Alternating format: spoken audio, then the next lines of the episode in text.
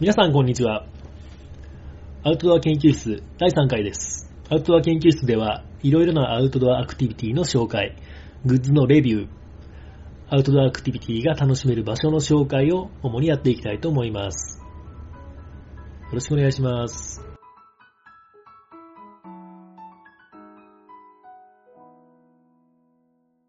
第3回なんですけれども、えー、と私がメインで喋らせてもらう、オッキーです。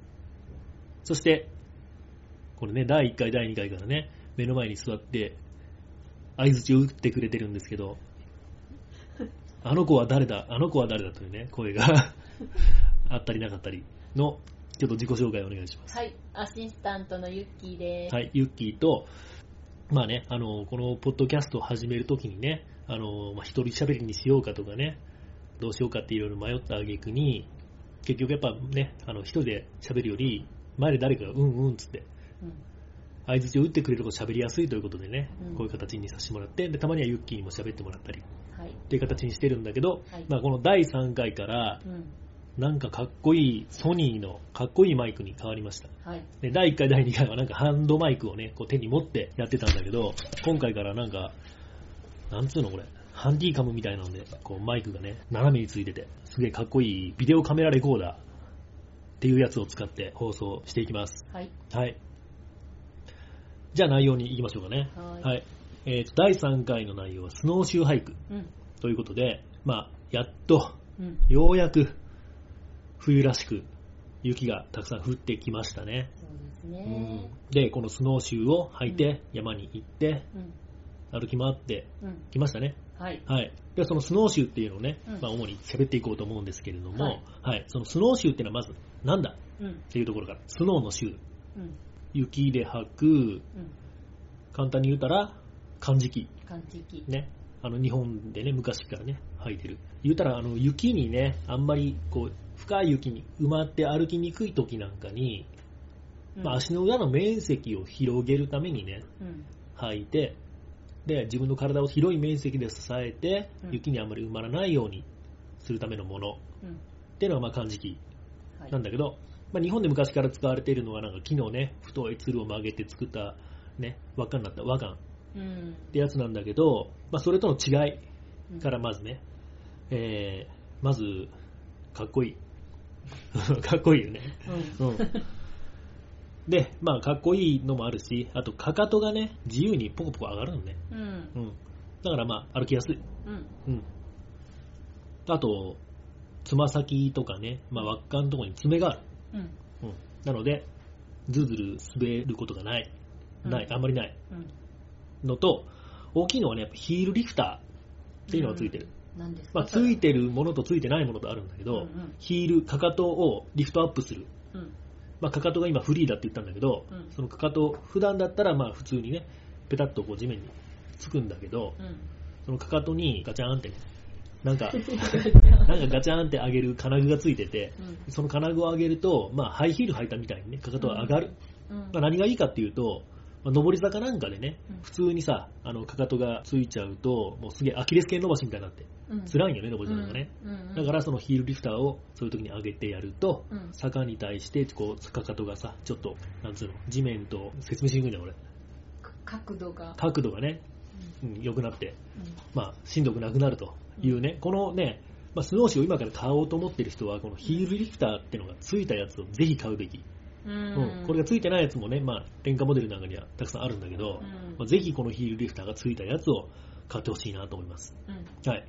で、そのね、スノーシューの種類なんだけど、うん主にね、そこら辺で売ってるやつが、まあ、4大メーカーって言われるんだけど、うんアトラス、うん TSL、うんタブス、うん。MSR うん。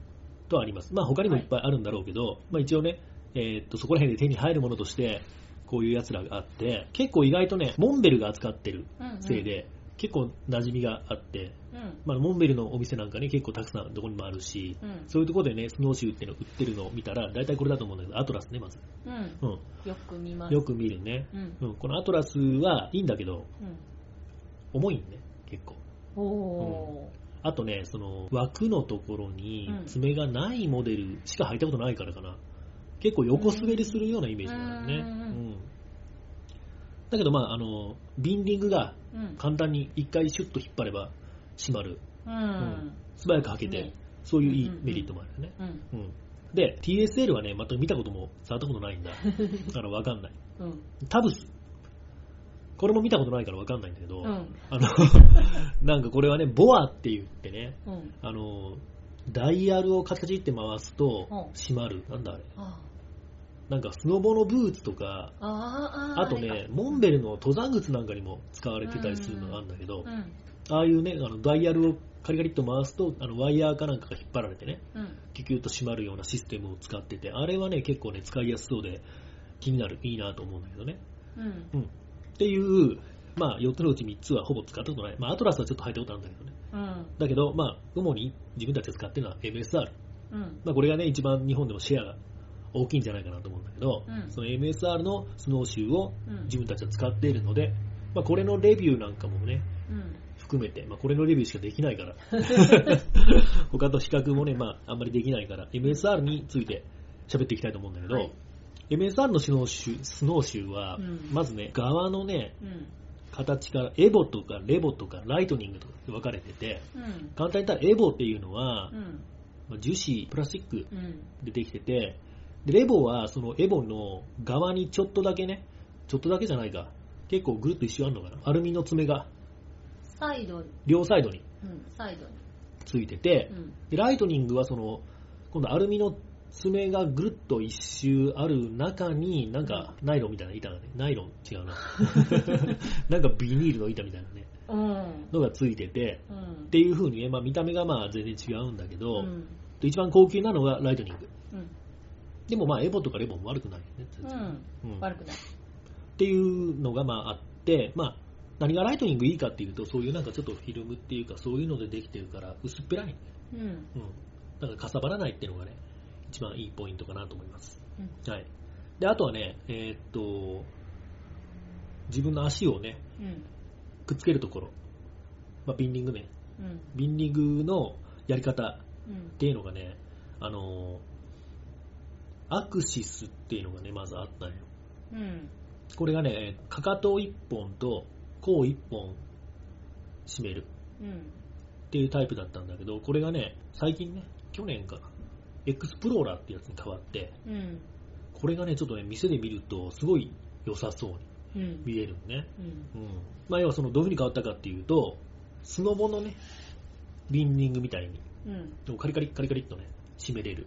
すげえ簡単に操作できて、うん。良さそうだなっていうのは店で見た感想。うん。なんだけど、私が使ってるのはアッセントっはい。ていうねうんう、んやつで、ゴム素材のバンドを、うん。かかとと足の甲を全部合わせて4本止めるうん。っていうめんどくささうん。なんだけど、まあでもめんどくさいんだけど、その代わりガチッと決まるし、うん。あとね、俺が思うのに、あの、4本あるということは、例えばどれか1本切れても、うん。その場で全然ね、行動不能になるようなことがないっていうね、うん。そういうメリットがあるかなと思います。はい。うん、他のね、例えばそのエクスプローラーが使いやすそうでいいなって思ったけど、うん。例えばあのね、ガチャガチャってやる機械が壊れちゃったりしたら、うん。もうそれで歩けなくなっちゃうんでね、うん。そういうことがないので、うん、それがアッセントのいいところかなと思いますね。あとはその機械が簡単、構造が簡単な分、えーっとね、ペタンと薄っぺらくね、まとめることができる。うん。だから、まあ、バックカントリースノーボードとかでも使ったりするんだけど、うん。そういう時には、あの、降りる時にはね、うん。スノーボード履いて、で、スノーシューをザックの背中にくくりつけて降りるんだけど、うんそのくくりつける時に、まあ、重ねてね、ザックに到着するんだけど、かさばらない。うん。っていうのがね、大きなメリットかなと思います。はい。はい。だから、えーと、おすすめとしてはね、やっぱり、まあ、履いたことのある MSR うん。の、まあ、最高級になるんだけどね、うん。うん MSR の、まあ、ライトニングアッセント、うん。もう、ド定番言われているうん商品なので、これ買っといて間違いないかなうんと思いますね。うん。で、えっ、と、ユッキーは、レボを買ったんだけど、レボ。どうでしたか？レボアッセント。いいです、すごく。グリップが効いてう、ん。足もベルトでしっかりガチッと止まるから。うん、ああとね、MSR はすごいいいなと思うのが、あの男用と女用でね、形が全然違うんだったっけ、そうちょっとね、幅が、狭いね女性用が狭い。うんので歩きやすかったりしたかな。っていう風にね、まあおすすめかな。うんレボもいいかなと。うんうん。レボもいいです。エボはどう色なの。エボ？うんエボは、エボは、わかんない。あのね、やっぱ爪がないと横滑りするんかなあれはどうなんだろう。うーん。まあ使ったことがないやつに関しては、あんまり言うまか。うんうんホームページを見る限りは、うん初心者用ってあ、初心者用なんじゃ。うん入門用うんのスノーシュー。なるほど。うんということなのでね、うんまあレボとかライトニングを買っとけば、まあ、結構登山でがっつりね、うんあのスノーシューで登ってやろうっていう人に対してもまあ間違いないかなとうんいうところですね。はい。はい。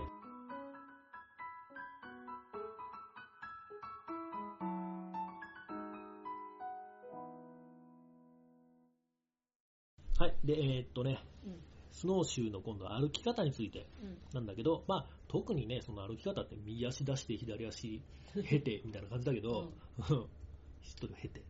まあいいや。あんまりこういうのこういいいか。うん。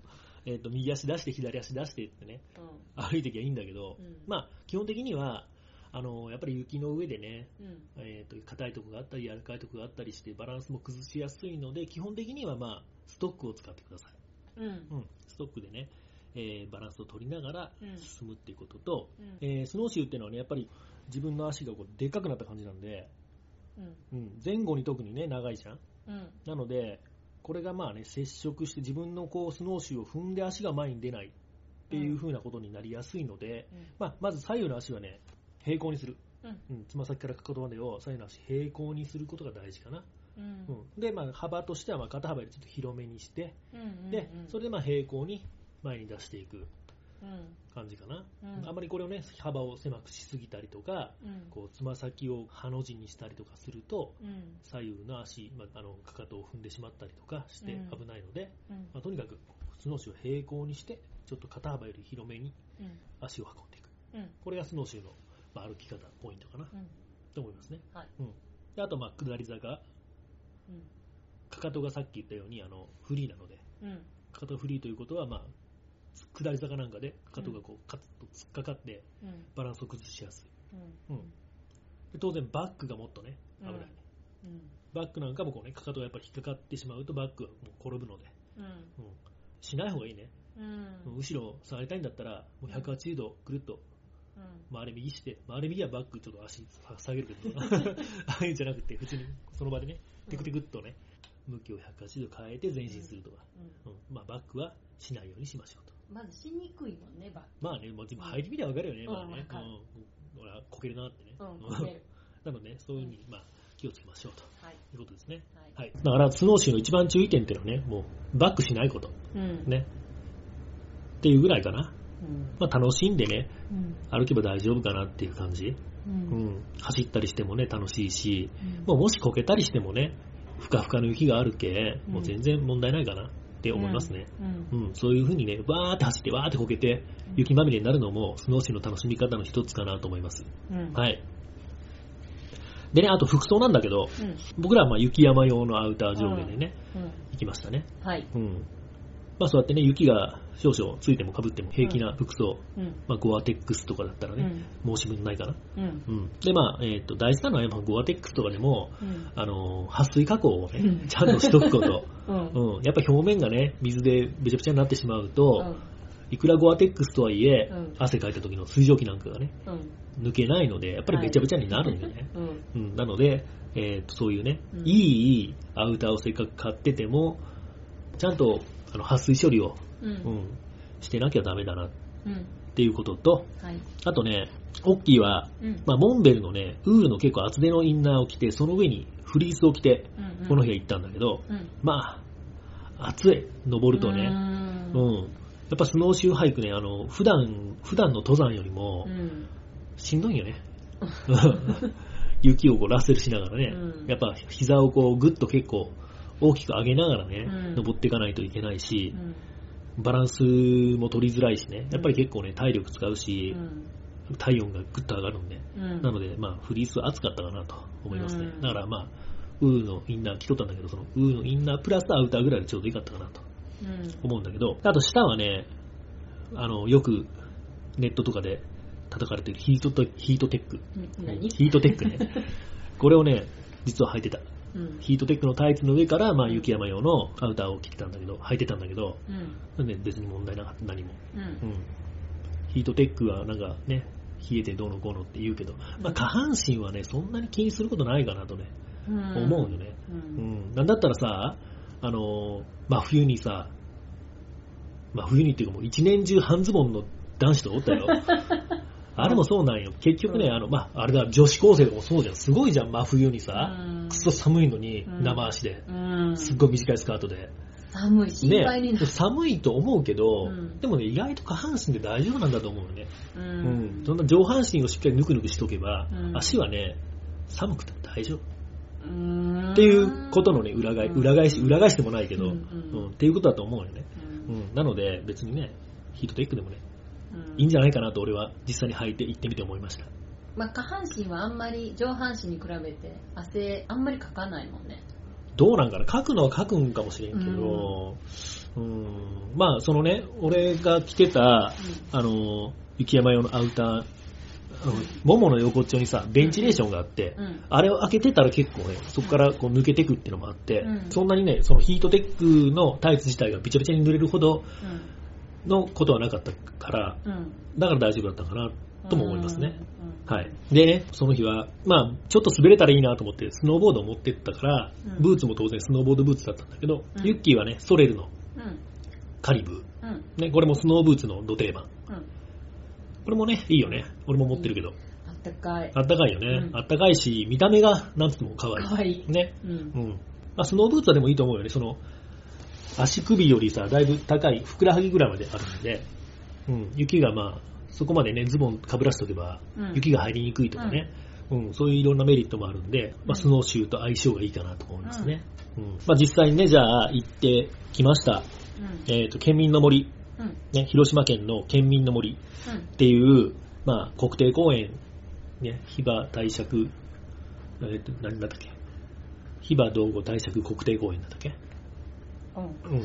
みたいなやつがあるんだけど、の山々にね、今回の寒波が来てから、いろんなね、えー山に、いろんな山って言ってもね、まあ、大きいは1月11日にまずね、けなし山っうん。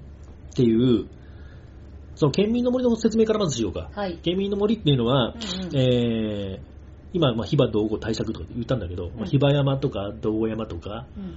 あと今、登ったって言ったけなし山とか、うん。えー、とエボシとか、縦エボシとか、いろいろね、山がね、まあ、うん囲ってる広島県民が登山をしっかり楽しんでくださいよみたいな公園かな。そうん。で、大体その全部の山が1200メートルぐらい。う。だからそんなにね、高い山があるわけじゃないんだけど、まあでも楽しいよね。大体ブナのね、木が上の方にはダーっていっぱいあって、うん。うん。秋にはすごい紅葉も楽しめるうん。し、で、まあ、そんな高い山じゃないんで、うん森林限界っていうのを超えとるような山ではないんで、うん。うん。こういうところが、まあ、スノーシューハイキングをするには、ちょうどいいかなと思いますねち。ょうどいいと。うん。森林限界っていうのは、まあ、その地域によっていろいろうん、まあ、高さがどのぐらいから森林限界っていうのも変わってくるんだけど、うん。うん、うちらの中国地方で言ったら、森林限界超えるような山っていうのは、まあ大山とか、そんぐらいかな。大山のね、うんもう上の方、8合目とか9合目とかぐらいからもうね、周りに何も木とかなくなってさ、そういうところに行くと、もう、あの、アイゼンとかピッケルとかが必要な登山になってくるのね。うん。もう雪がさ、強風でこう、固まって氷になってしまってて、うんで。そういうところはもうね、つるっと滑ってしまうと、止めてくれるための木もないしさ、うん。もうダーッともう何十メートルも落ちてしまって、大ごとになるので、うんそういうところ登るときにはもう当然アイゼンとピッケルうん。必須うんになるんだけど、そうじゃないね、えーまあ、県民の森の山々ぐらいだったら、まあアイゼン、ピッケルよりはスノーシューで、スノーシューと、まあえー、とストックでうん。登っていくのが楽しいかなと思いますね。うんで、実際に行ってきたのが、私はね、1月11日にけなし山にまずね、行ってきて、これはね、もうね、この時はまだね、えーとそんなに大寒波も来てなくって、うん雪もね、うっすらだった。うん。なので、スノーシューも持っていかなかった。うん。スノーシューなしでも全然登れるぐらいのうん。山で、うん。ちょっと道間違えたりしてさうん、遠回りもしたんだけど、まあ登りでね、1時間ぐらいで登れちゃうような山で、うんこれがね、実はね、雪が積もると全然違うなっていうのがねう、ん。うん、次にさ、あの1週間後の1月18日、うん。まあ昨日なんだけどね、昨日。昨日ね、あの、また同じ毛無山にね、今度は雪が結構もうね、積もってる状態で行ってきたんだけど、うん。うん。やっぱ全然違うね。うん。しんどかったね。しんどかった。まあ、その前にね、実は1月15日、はい。で比婆山、県民の森のまあ、顔になるようなメインの山かな。何がまあすごいかっていうと、これはね、うん。比婆山の山頂には五稜がある。五稜って何かというと、うん。あの有名な、イザナミの御事うん。のお墓がね、山頂にある。そういうね、言い伝えがあるんだけど、うん。これも実はね、でもね、いろいろね、あの、説があって、うん。えー島根県の方にある比婆山、うん。330メートルぐらいだったかな、っうん。ていうね、ちっちゃい比婆山っていうのがあるらしくって、そっちの方が、ほんまじゃないかっていうふうにも、まあ、ネットで書かれたりしてるんだけど、うん諸説ありっていうことでね。うん。うん、うん。諸説ありということでね。うんうんまあ、そういうね、まあ、山頂にひ、えー、イザナミの御事のお墓があるという。うん。うん女神様よね。そうそうそうそうそう。う日本の神様で一番偉いんじゃなかったっけ？ん。へえ。まあ、あんま詳しくないからわかんない。あの、古事記とか詳しくはもう古事記とかを見てください。はい。はい。でね、その15日に行った時に、うあのーまあ、これも一人行ってきて、帰りにね、駐車場で買ったばっかしの手袋をね、落とすっていうね、大失態を犯して。ん。うん。これ手袋ぐらいいいじゃんって思うかもしれんけど、うん高いんよ、この手袋が。マウンテンハードウェアっていうね、はい。メーカーの。うん。手袋をねアウェアのメーカーですね。そうそうそうそう。1万5000円ぐらい済んじゃったのかな、多分。うんうん、定価でねそうそう、革とナイロンとコンビになってて、うん。すげえかっこいいやつ。ちょっと気に入ってたんだけど、うんうんそれをね、あの、うん帰ってきて、あ、疲れたっつって、あの、まず手袋を脱ぐじゃん。んその脱いだ手袋を車の屋根の上に置いて、ほいで、いろいろね、こう、ザックを下ろして、うんスノーシュー脱いでっつってやってて、うん。で、最終的に、こう、全部車に積んで帰るぞって言った時に、うんその、もう手袋をね、屋根の上に置いたまんまで帰ってしまったっていうね。うん家帰っても屋根の上あればよかったんだけどね。うん。うんそういうわけにもいかず。うん。で、まあ駐車場に、まあ多分落ちてんだろうなと思ってたんだけど、それをね、ちょっとね、実は18日にもう一回京梨山に登ろうって言った時にね、うん。少し探してみたんよね、駐車場をね。そうスコップ持ってね。そうそう、スコップ持ってう、ん。行ってみたら、その駐車場をね、ちょうどこう、雪をかいてた最中でね、除雪車。除雪が入っててね、うんで、もう、その除雪車がかいた雪がもうものすごい塊になって、端っこの方にね、うん積み上げられてる中にもしかしたらあるかもうん。しれないということでね、うん。まあもうこれ、ガルとしても春先かなと、うん。もう諦めてね、うん。で、まあ、じゃあ山でも登ろうかと。うん。でもね、着いた時には実は雨降っとったよね。そうなんや。うん。あの、毛梨山に登ろうと思ったんだけど、うん。この県民の森のね、公園センターに着いた時が雨でね、うんもうどうしよっかな。ちょっと迷っとったら、まあ昼前ぐらいになって、雨が雪になってきたけ、うんまあ、雪ならまあいいかなと。思ってね、うん。じゃあ登ろうかと。うん。で、まあ11時半ぐらいにね、登り始めて、やっぱ11日に登った時には、うんまあ、スノーシューなしで、雪がまんなくって、うんで、それ1時間ぐらいで登れる山だなと思ったので、うん。ちょっとまあ、舐めてた。舐めてたら、結構しんどいよね、やっぱりね、登りがね。うんまあその日はさ、まあ、スノーシューも履いてて、雪も積もってて、しかも、ボードも担いでてね。うん。で、ユッキーはなんだ？ストックを忘れて。っていうことで、まあなかなかしんどい登りになってね。うんうんで、2時間ちょいかかったよね。う。うんん。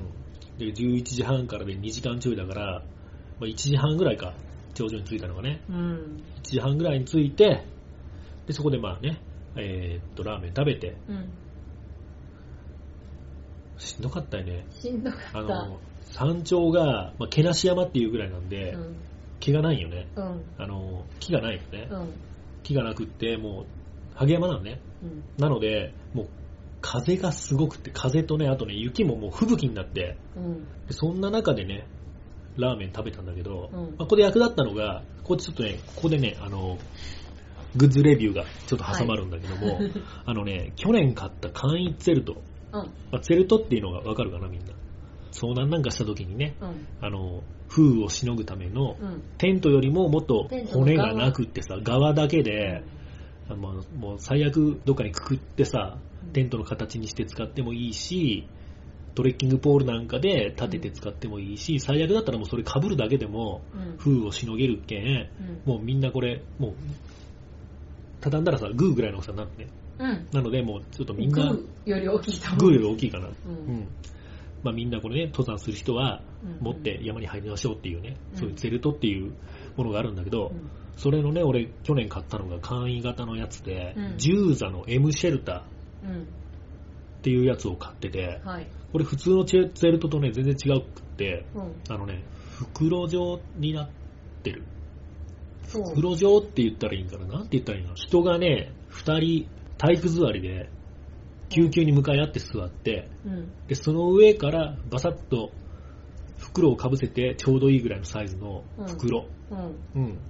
で下だけ開いててね。うんで、下だけ開いてるところに、えっ、と、ドカッとお尻を下ろせるための、まあ、シートがね、うんちょびっとついてて、うんうん。で、まあ、それで、まあ、風をしのごうっていうね、タイプのツェルト。まあ何がいいかっていうと、普通のツェルトって、うん。結構ね、立てるのにね、技術が必要だったりするんだ。あそうなん。うん。うんなのに、まあこれは、そんなね、ツェルトが必要な非常時なんか技術がどうのこうの言ってる場合じゃないよっていう考え方から生まれたツェルトで、うん。被って座るだけっていう単純うな、ん。うん、やつでね。うん。うん。まあ一人で座るんだったら、その自分と反対側にはザックを置いたりとか、うん。えートレッキングポールで、うん。まあちょっと屋根にしたりとかね、うんっていう使い方をするんだけど、うんまあ二人だったら向かい合って座って、うんっていう風に使おうっていうね、もので、それをね、まあ今回雪山で吹雪でうん初めて使ってみた。うんうん。まあ、うん簡単でよかったよね。よかったうん。バッと開いてそ風がうそうそう。バッと膨らましてくれてそうそうそうそう。でまあ、被ったらね、それだけでうんとりあえず、風はしのげる。うんまあ当たり前だけど。うんうん。で、まあ、そこそこ、あったかかったしね、ちゃんと。うんうん。ただね、まあ、それでまあ、それがあったおかげで山頂でご飯が食べれたよね。うんあれなかったら山頂でご飯ままず無理だったね。無理だったうん。すっごいほんまに吹雪いてたし。ううんん。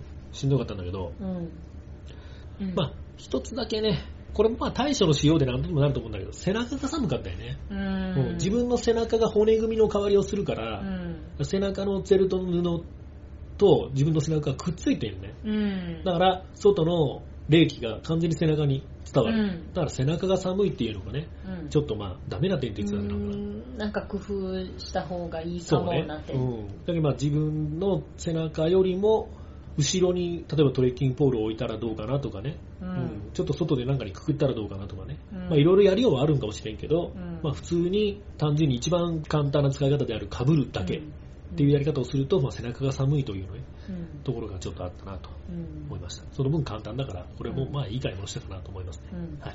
山で食べるラーメンはうまい。そうね、ラーメンはやっぱり定番ね。うんうん。まあ温まるしね。ううんん。やっぱお湯を持ってってね。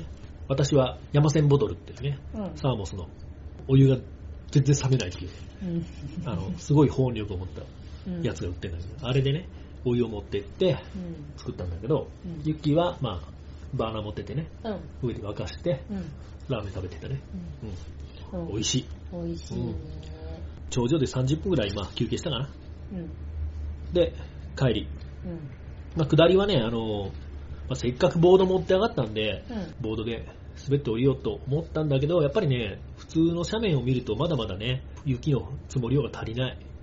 あの、うん木とか、細かいうん細い木とか、うんあと、あの熊笹ね、うんああいうものが全然もう出てるし、うん普通の斜面を下って降りようっていうのはちょっとね、もうボードガリガリになるし、ううんん、まだしんどいなと。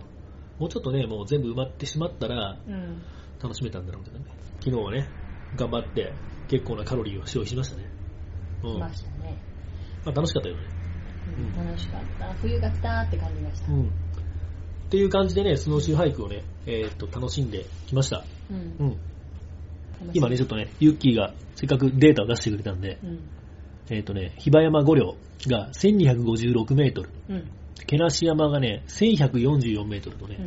まあ100メートル以上違うから、毛梨山の方がやっぱりね、登りやすい。うん。うん。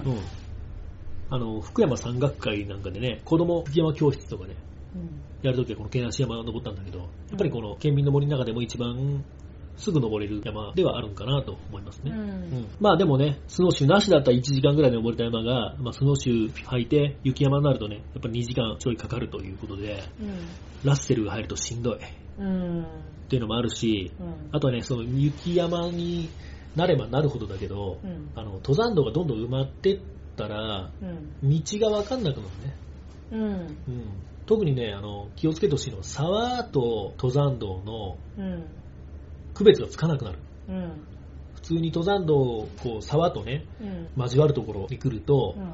どっち行ったらいいんだろうってなるから、うん。うん。そこら辺のねあの、そこら辺が適当なレベルの人はやっぱりね、危ないと思うん。う。うん、その辺をちゃんとね、まあ、GPS なりコンパスなりを使って、きちんと自分の位置を把握して、うん登れるようなうん。形でうん。楽しんでもらえたらなと思いますね。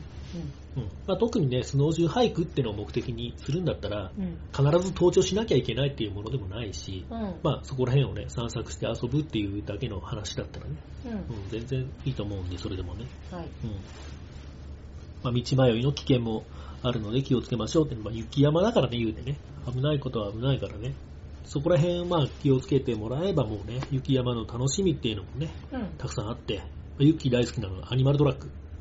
ね、すごいいつもはしゃぐよね。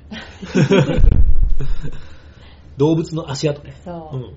大好きです。うん。この日もね、たくさん見たね。いろんな動物の足跡ね。なかった？なかった。なくはないよ。あのねまあたくさんでもないわ、確かに。あの、俺がね、11日に行った時の方がたくさんあった。ああ。うん。なんでだろう、やっぱりこう、厳しく、こう、雪もたくさん降って、寒さも厳しくなると動物もあまり歩かんようになるんかな。うん。多分。ちょっと雪が深くなってきたら、うん。様子見る感じがあるなとは思ああ、うんそういうことなんかな。うんでもまあね、その、あ、これはこの動物だとかって、結構わかるものはすぐわかるよね。う。うん。わかる。ウサギなんかすぐわかる。すぐわかる。うん形がもう特徴的。うん。歩き方がね、跳ね方がね、やっぱり特徴的だから、うん他の動物がとことこ歩くのに対して、ウサギがね、ぴょんぴょんぴょんぴょんね、ビヨヨンってなって。ビヨビヨンってなってすぐわかるよね。まあ結構ね、でっかいあのイノシシとかさ、うん。クマとかみたいな足跡を見つけたら、うん結構ビビるけどね。うん。そういうのもまあ、あ、あ、クマかな、怖いなって思いながら上がるのも、いい、いいんかな、よくはないか。クマはね、さすがに怖いねね。うんまあ、そういうクマ対策なんかもまあしっかりして、うんまあ、対策ってももうね、出会ったらどうすることどもうすることもできない。うんまあ、よく言うのはね、あの死んだふりとかはダメだよって言うよね。うん。じゃなくって、こう、目を合わせて、ゆっくり後ずさりしましょううん。って最近は言われるけどね、うん。実際どうなんかな？まあ、うん実際出会ったことないけど分からんけど、うんまあでもこの辺はまだね、月のワグマって言ってさ、ちょっとちっちゃい雲だけ、うん。ちっちゃいって言っても、クマまは。あちっちゃい言うてもまあでっかいけど、うん。でも、ヒグマとか怖くない？北海道とかにおんだろ？怖いねね。東北の方とかさ、うん。うん。だいぶでかいんだよ、だって。2メーター3メーターあるんだうんろとかさ、あの、グリズリーとかさ、グリズリーは日本にいないねないけど、うん、あと白クマが一番でかいの知ってた？ああ、うん。どこにいるんだっえー北極とかじゃない。な南極だったっけけ？まあ、日本にいないからいいか。うん。ううん。ん。いいよ。っていうね、うんそういうでっかいクマに会うこともあるかもしれないので、うん。うん、気をつけましょうというはい。ことですね。うあとね、その、まあメリットに戻るけど、ん。うん。歩いてて気持ちがいい。ふかふかの新雪。ね、まあこの日はあんまりさっき言ったけど、重い雪だったって言ったんだけど、うん。もっとね、あの、気温が下がった日が続いて、うん。あの、サラサラの粉雪がね、うん。長い期間降り積もると、もう、歩いとって、もう雲の上を歩いているようなうん。気分にうん。なるよね。うん。うん、こういうね、楽しみもあります。はい。うん。こういうのがね、まあ、夏にさ、すぐに近くで行ける近所の里山なんかで、こう、雪が降ると一変してこういう風な状況になるっていうね。うんまあ新しいね、山の魅力っていうのが出てくるよね。近所の山でも雪山になると、うん。こういう楽しみがあるよと。うん。ね。そういうね、違う魅力が発見できるよっていうのも、まあ、スノーシューハイクの魅力かなと思いますね。うん。うん。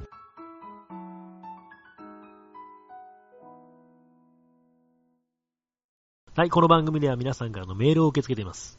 えっ、と、今回の内容についてのご感想とか、取り上げてほしいテーマとか、あとはおすすめのアウトドアアクティビティというものがありましたら、えーどんどんメールで送っていただければね、ご紹介させていただこうと思います。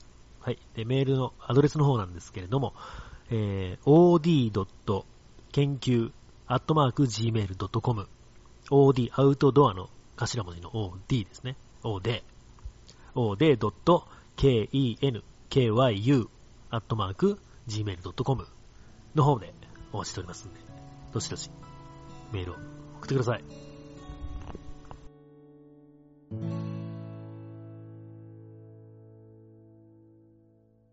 はい、いかがでしたでしょうか？第3回スノーシューハイクということでお送りしました。うん。はい。で、えっ、とね、次の予告なんですけれども、はい。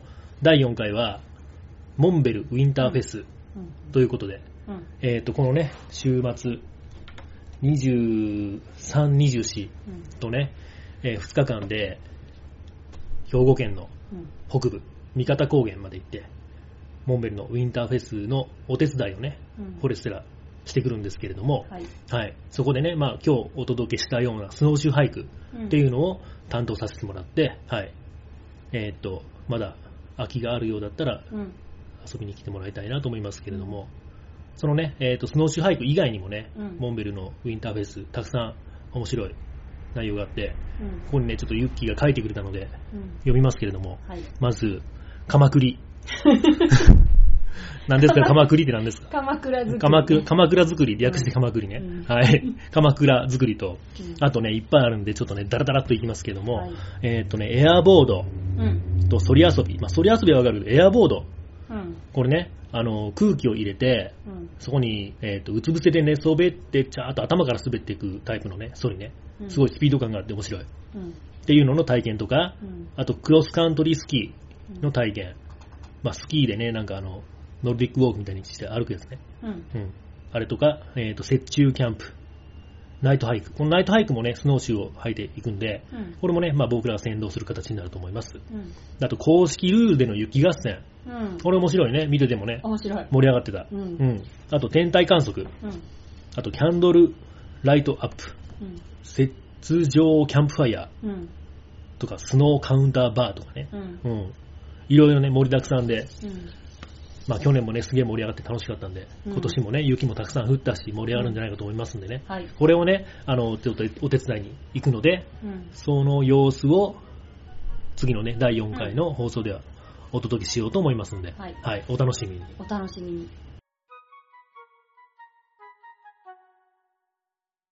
アウトドア研究室は人石高原スタジオよりフォレステラがお送りしました。